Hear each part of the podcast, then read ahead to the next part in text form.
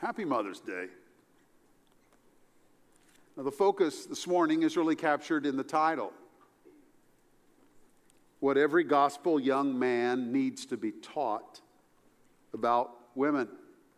Now, please listen clear through in case you think, Eric, haven't you mixed up Father's Day with Mother's Day? Of course, today it is no secret that women's issues are at the forefront of how people think about everything.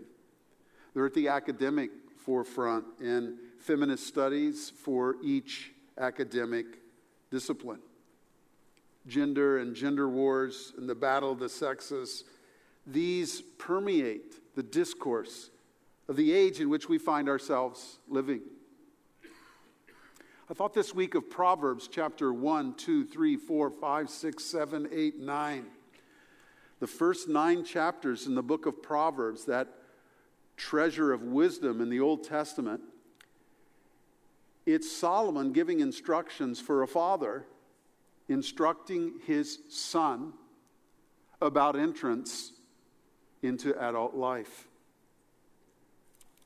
Let me read you a sampling from Proverbs 4 1 through 11. Hear, O sons, a father's instruction, and be attentive, that you may gain insight. For I give you good precepts. Do not forsake my teaching. When I was a son with my father, tender, the only one in the sight of my mother, he taught me and said to me, let your heart hold fast my words. Keep my commandments and live. Get wisdom, get insight, and do not forget, and do not turn away from the words of my mouth. Do not forsake her, and she will keep you. Love her, and she will guard you. The beginning of wisdom is this get wisdom. And whatever you get, get insight. Prize her highly, and she will exalt you. She will honor you if you embrace her. She will place on your head a graceful garland. She will bestow on you a beautiful crown. Hear, my son, and accept my words, that the years of your life may be many. I have taught you the way of wisdom. I have led you in the paths of uprightness. Hear the word of the Lord. Now, not every father and son talk goes well. About 30 to 35 years ago, there was a rash of curricula written for fathers to use on a getaway weekend with their son. And it was structured by all the curriculum. You know, the dads are going to take their son away at the right time to have the sex talk. And so these competing curricula broke out and they were being bought and celebrated. And uh, eager fathers were diving into them and gleaning everything they could and then taking off for the weekend. It was fascinating to hear the reports of how the weekend went. Several of the narratives I received went something like this. You know, hey, we were all jacked and we went, we had a nice meal. We went, you know, back to the cabin or wherever they went, you know, and, and we, I said, well, now, now it's time. So we sat down and I, I, I started into it. And before long, I looked, and he had his coat over his head as I was looking at him. Then uh, that got me a little unnerved, and I got off track, and then I got embarrassed. We just got back in the car, went to Dave and Buster's, and played video games the rest of the night. Remember, about 60 years ago, the Southern Baptist Convention published a little book called Almost 12, which was uh, an anthology of uh, how God created intimacy in the holy confines of matrimony between husband and wife, and that their love would bring forth, uh, as God would allow, children, and how this all came about. And uh, I had a fantastic upbringing with godly parents who poured themselves into their children. Uh, and, and, but I, I used to tease my mom and dad, and I said, you know, you guys slipped that thing underneath my basement or my bedroom door when I was about 14, you know, almost 12 underneath the door, 14 or something, you know. In this vile moment of gender wars, we must be ringingly clear in gospel churches about what is true. We can't be stuttering. What's at stake are our daughters and our sons, our dear sisters in the Lord. Listen, my son. What are our sons to hear from us about reality taken from the Word of God? This morning, I want to use my finger in God's text and lay down five foundation stones, what every godly young man needs to be taught about women. Come with me first to that passage that Doug read, Genesis chapter 2. I'm putting my finger in Genesis 2:22. Foundation stone number 1 is that God created a woman gloriously unique, embodied with the potential to create new life in union with her husband. All of those words are important to this first foundation stone. God created a woman gloriously unique, embodied with the potential to create new life in union with her husband. Look at verse 22 one more time this morning.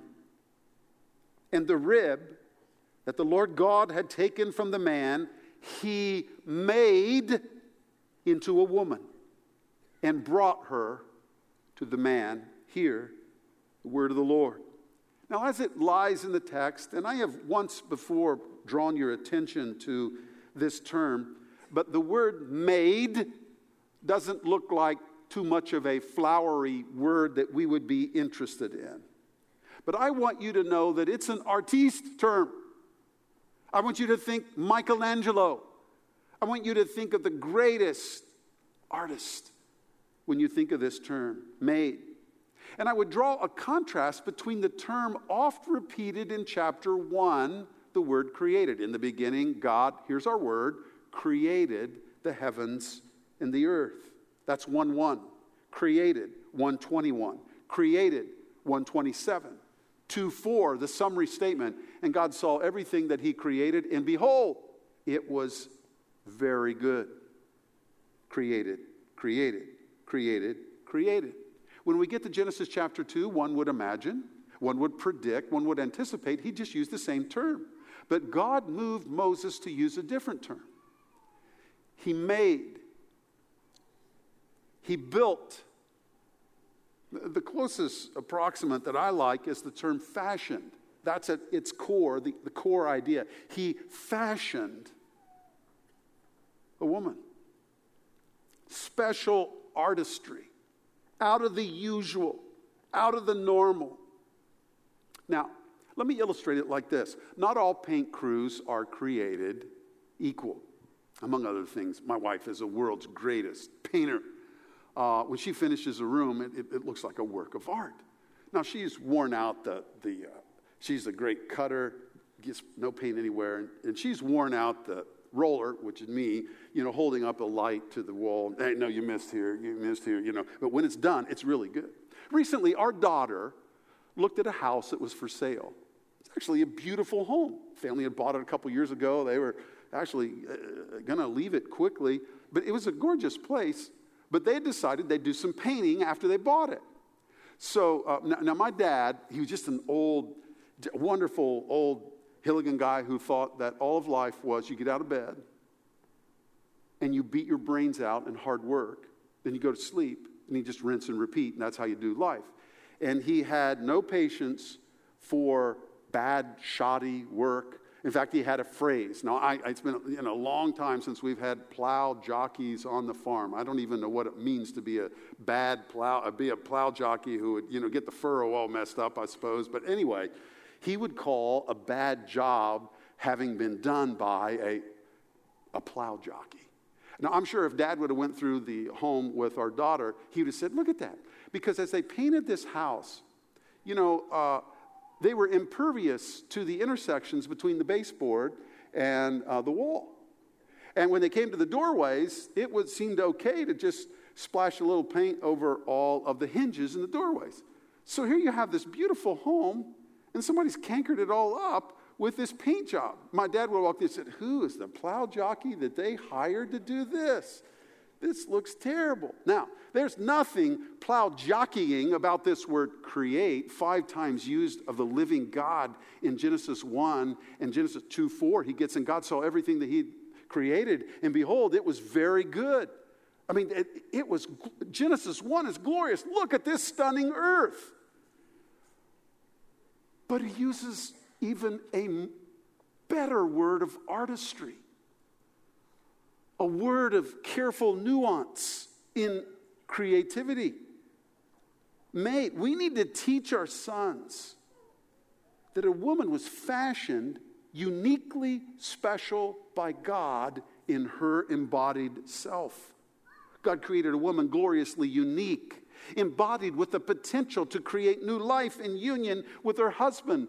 And isn't it self evident? It used to be self evident when the Judeo Christian ethic was casting a shadow over Western culture and natural law was talked about and accepted, that even in our embodied selves, God has woven together His plan in even the nature of our anatomy, with the male body corresponding to the female body in a unique way that comes together in holy matrimony to perpetuate the human race. We've gotten so far away from that, we can no longer say that. Of all days, we need to teach this to our sons. God created a woman gloriously unique, embodied with the potential to create new life in union. With her husband. She's fashioned with purpose. Eve is called the mother of all living, with a body with corresponding symmetry. Now, not every woman is married, nor does every woman have children, but every woman's body is unique, crafted by God in a way that is dissimilar to man's. Chapter 2 and verse 23. God brings Eve to Adam. By the way, one of the most striking features of our sexually charged age is to read verse 25 and realize there was no hint of exploitation between them. There was perfect freedom. And the man and his wife were both naked and were not ashamed. Eve is brought to Adam, and Adam says, and this is freighted up in uh, the Hebrew that Moses wrote as God moved him. This is at last, this at last is bone of my bones and flesh of my flesh. She shall be called woman because she was taken out of man. Hear the word of the Lord.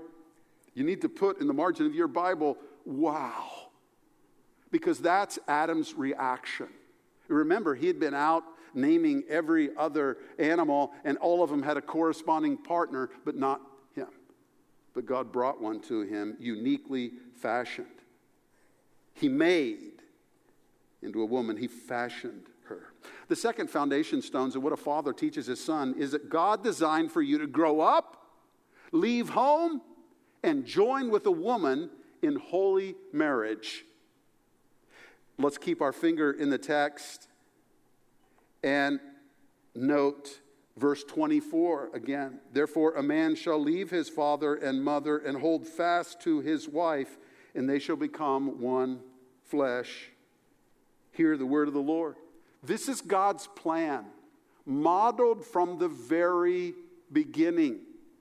What God ordained for our good. It is natural and right to teach your young man, you will grow up you will leave our home. You will embrace in faithfulness to God and to your wife, a woman, and move forward in adult life. Parents, this is hard, is it not? Andy and I enjoyed this like haymaker, wonderful child rearing years. Then we got to the week our oldest got married, and I found myself descending into a cloud of sadness. It's like, I was starting to mourn at this very happy time for our son. I was trying to figure out what's going on. I mean, it got so bad. My son looked at me toward the end of the week, and it was really a two by four from God, really helped me. He said, Dad, I'm not dying, I'm just getting married. And what I was doing was thinking about everything other than what God had ordained and lays out clearly. For this cause, a young man shall leave his father and mother and cleave to his wife. Remember when they were trying to catch Jesus in a trap, they asked him, Hey, all right, you weigh in on divorce. Didn't Moses say, Deuteronomy, you can put your wife away? What did Jesus say? He said, Let's go back to the beginning. Matthew 19, 18, from the beginning, it was not so. Jesus was attentive to how God arranged this to be revealed for our good in the book of Genesis. He goes right back to creation. Young men and young women today are delaying marriage and increasingly devaluing the union of marriage. We need to tell our sons that attraction to young women is fitting. Be holy, grow up, and get married. These are God's plans. No one is a perfect partner. Every marriage has flaws. God uses it to help us grow. Gary Thomas, in his book Sacred Marriage, has a thesis that goes something like this God never intended marriage to make us happy, but to make us holy. It's a fascinating idea. You say, well, good night. I don't want to be married if I'm going to be unhappy. No, we come to be happy when we are most holy. And a happiness that's so enduring. And there's nothing that is sanctifying that helps us grow up like marriage. Because if we are going to relate well as husband and wife, it will take the crucifying of our will for the sake of our partner and giving up what we want for the greater good of what our partner desires that is the key that brings us to vivid life in marriage. And in giving ourselves up, we grow up in Christ because that's all He ever did for us. He loved us and gave Himself for us. God designed for you to grow up, leave home, and join a woman in holy marriage. We need to teach our sons this. Thirdly, Honor your wife. The third foundation stone is this honor your wife with selfless sacrifice and protective leading. Now, here we're going to put our finger on 1 Peter 3 7. I want you to go there and read it with me. 1 Peter 3 7.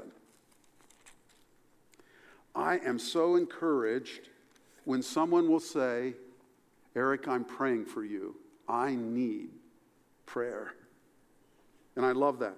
Although, if a husband tells me that, and I know he doesn't treat his wife well, it actually means nothing to me because of this verse. Notice what's at stake.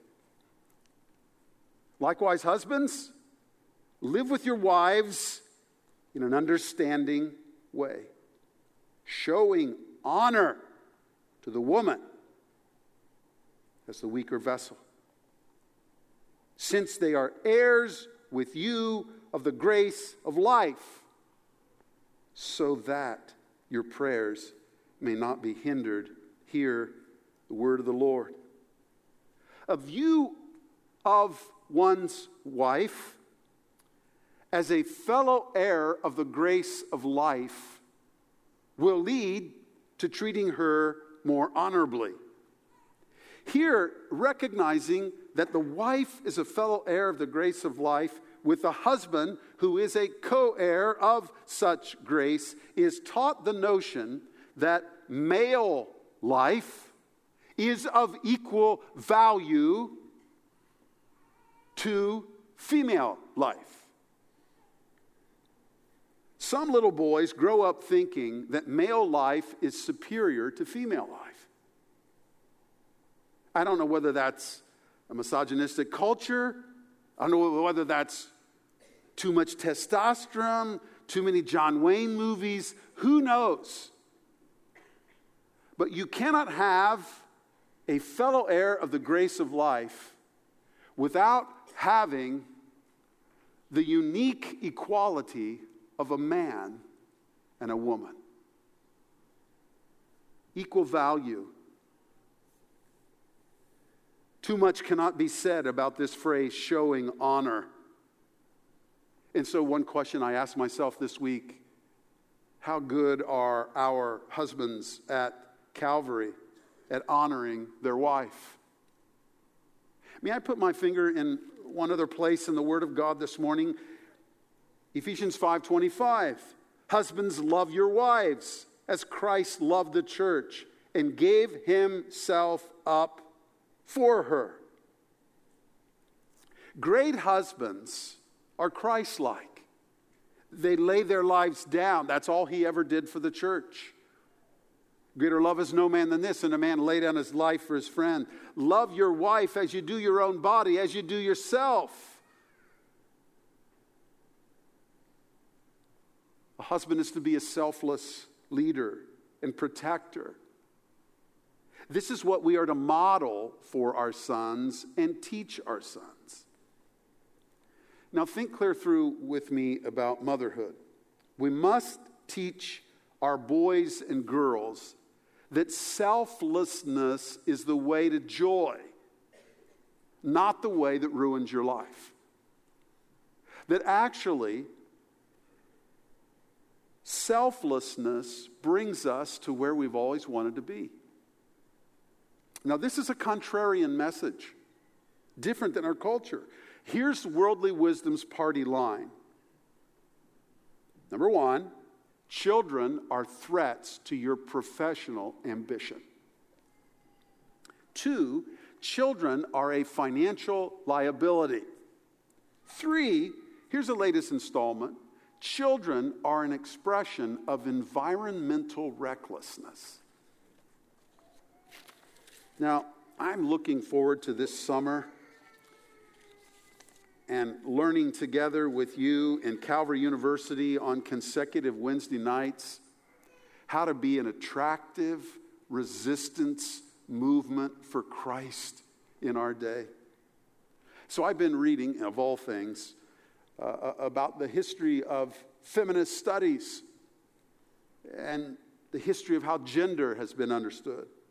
In 1949, a French lady and I wish I had really good French enunciation. I don't. Laugh after the service on your way home. But Simone de Beauvoir wrote a book called The Second Sex. Here's her thesis. She uses a fancy word that she's coined, which is about a mother in a home rearing children. Her thesis is that domesticity, that's a mother at home, and female biology are domains of enslavement. Now, this is 1949. And then it was Betty Friedan in 1963 who published The Feminine Mystique. Apparently, mad at that positive picture that June Cleaver always imaged with Leave It to Beaver, you know, how happy she was at home as a homemaker. Friedan argues that is a huge fraud. So, in her book, The Feminist Mystique, she said that the 50s stereotype of a happy mother, housewife at home is a fraud. And here's her phrase it is the problem that has no name.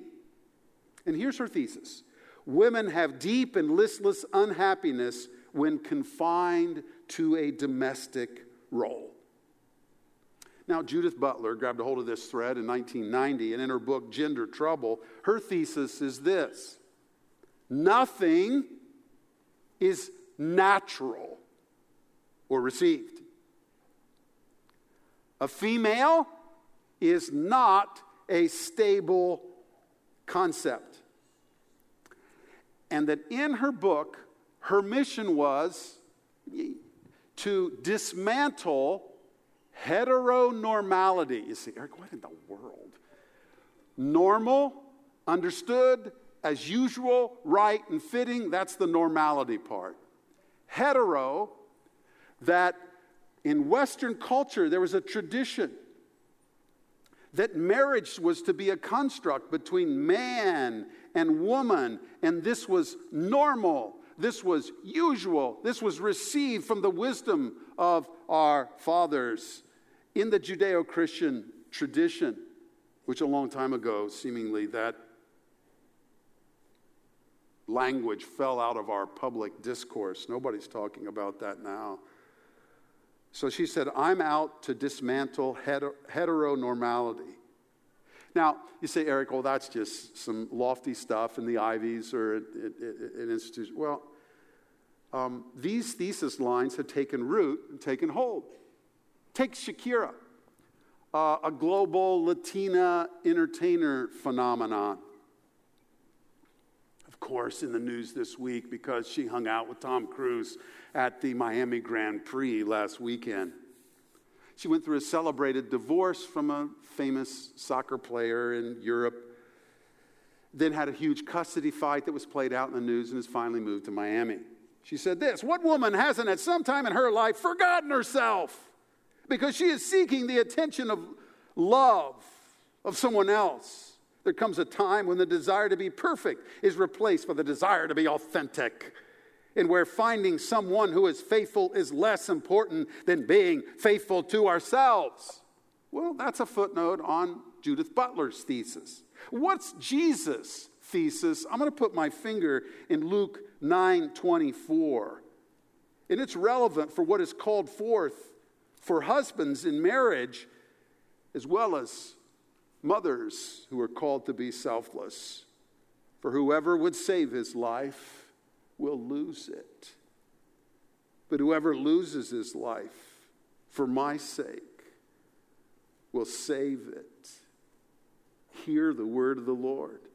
Jesus made the argument that in selflessness, we actually find an existence and a glory and a wonder that we would never find apart from such selflessness. A young man watching it in his mother and taught it by his father needs to understand how much it costs to be a good mom. It costs her her body in gestation. It cost her hours and hours of sleep and in infinite renditions of a routine seemingly unnoticed by anyone on earth but I would argue is getting big play in heaven.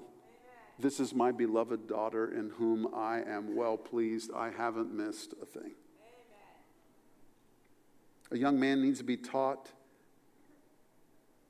to selflessly serve his wife who is spending herself as a mother, and that in that process it brings about incredible joy. Yes, in being spent as the way to joy.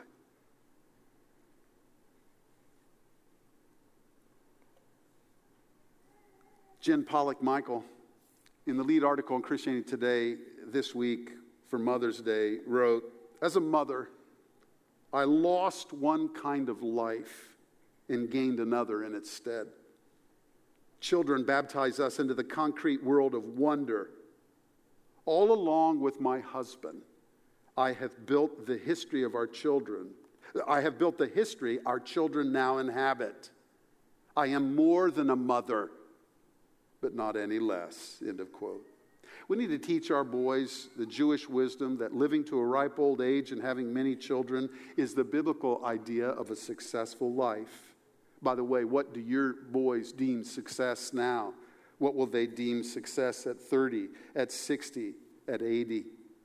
The fourth stone is this treat every other woman as your sister with honor.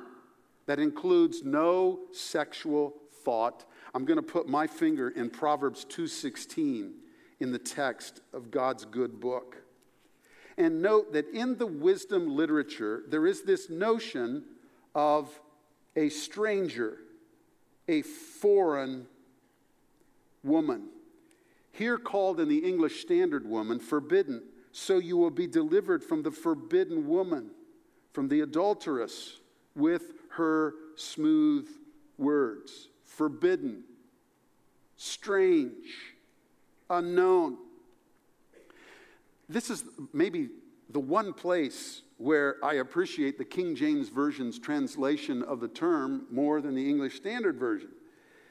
The King James translate this phrase forbidden as strange, and the Hebrew root, that's what it means strange.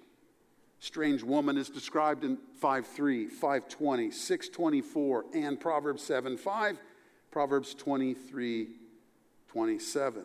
It comes as a warning, teaching a young boy that every other woman that is not your wife is to be unfamiliar to you, to be strange to you.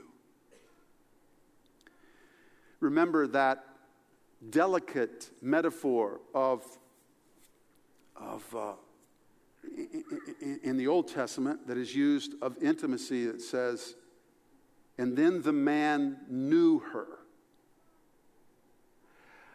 What the author in the wisdom literature is saying is, we don't know any other woman than our wife. One of the many layers of tragedy in pornography is that that woman's body becomes known to the purveyor of that image. Every other woman that is not our wife is to be our sister and treated as honor without any sexual thought. You would never think of your sister in sexual ways without being twisted. Affection, respect, advocacy, protection. That's how a young man is to be taught to look at women.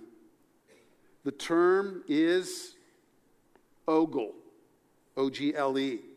Is to look at someone with obvious sexual interest or with a lecherous eye.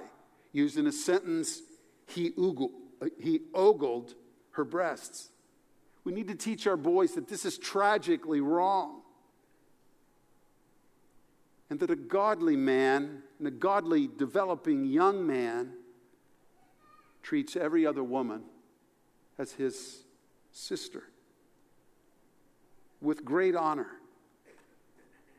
It's amazing how sexually charged everything is. 1740s, you sit in Northampton, Massachusetts, and listen to Jonathan Edwards preach through the book of Song of Solomon, and he's talking about Christ's great love for the church.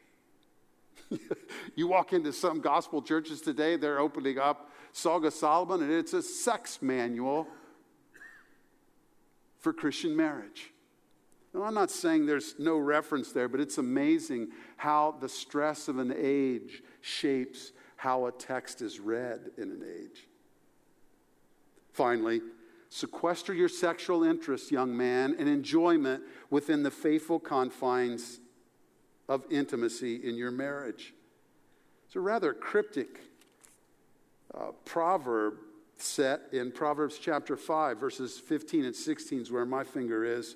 Drink water from your own cistern, flowing water from your own well. Should your springs be scattered abroad, streams of water in the streets, let them be for yourself alone and not for strangers with you. Notice again the word stranger. My finger's going to 1 Thessalonians 4 3 and 4. Think of what Paul says about a life set apart for godliness. For this is the will of God, your sanctification. Okay, Paul, what's it look like? That you abstain from sexual immorality, that each one of you know how to control his own body in holiness and honor. Hebrews 13 4 let marriage be held in honor among all, and let the marriage bed be undefiled. Normal, healthy union in marriage includes a satisfying, intimate life together. Our young men need to be taught that. There is joy and there is freedom in faithful intimacy in marriage. We need to tell this to our sons, tell this to our daughters. Of all people, it was George Orwell who said, We have now sunk to a depth at which the restatement of the obvious is the first duty of intelligent men. What are we teaching our boys? What are we teaching our girls? What ought we be teaching them? Who are we at Calvary? Let's stick with God's book and renew our minds and teach these treasures to the emerging generation and model them with joy for a watching world. Heavenly Father, I thank you that man does not live by bread alone, but by every word that proceeds from the mouth of God. Were it not for your word, which illumines our way, we would stagger in the dark and wander off. But your word is a lamp unto our feet and a light unto our path.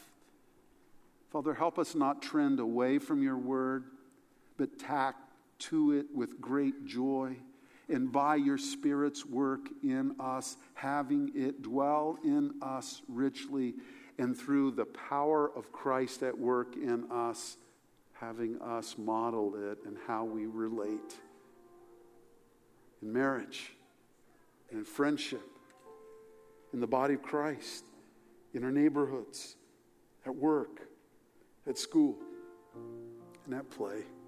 Oh, Father, thank you for the treasure of your good book. In Jesus' name we pray. Amen.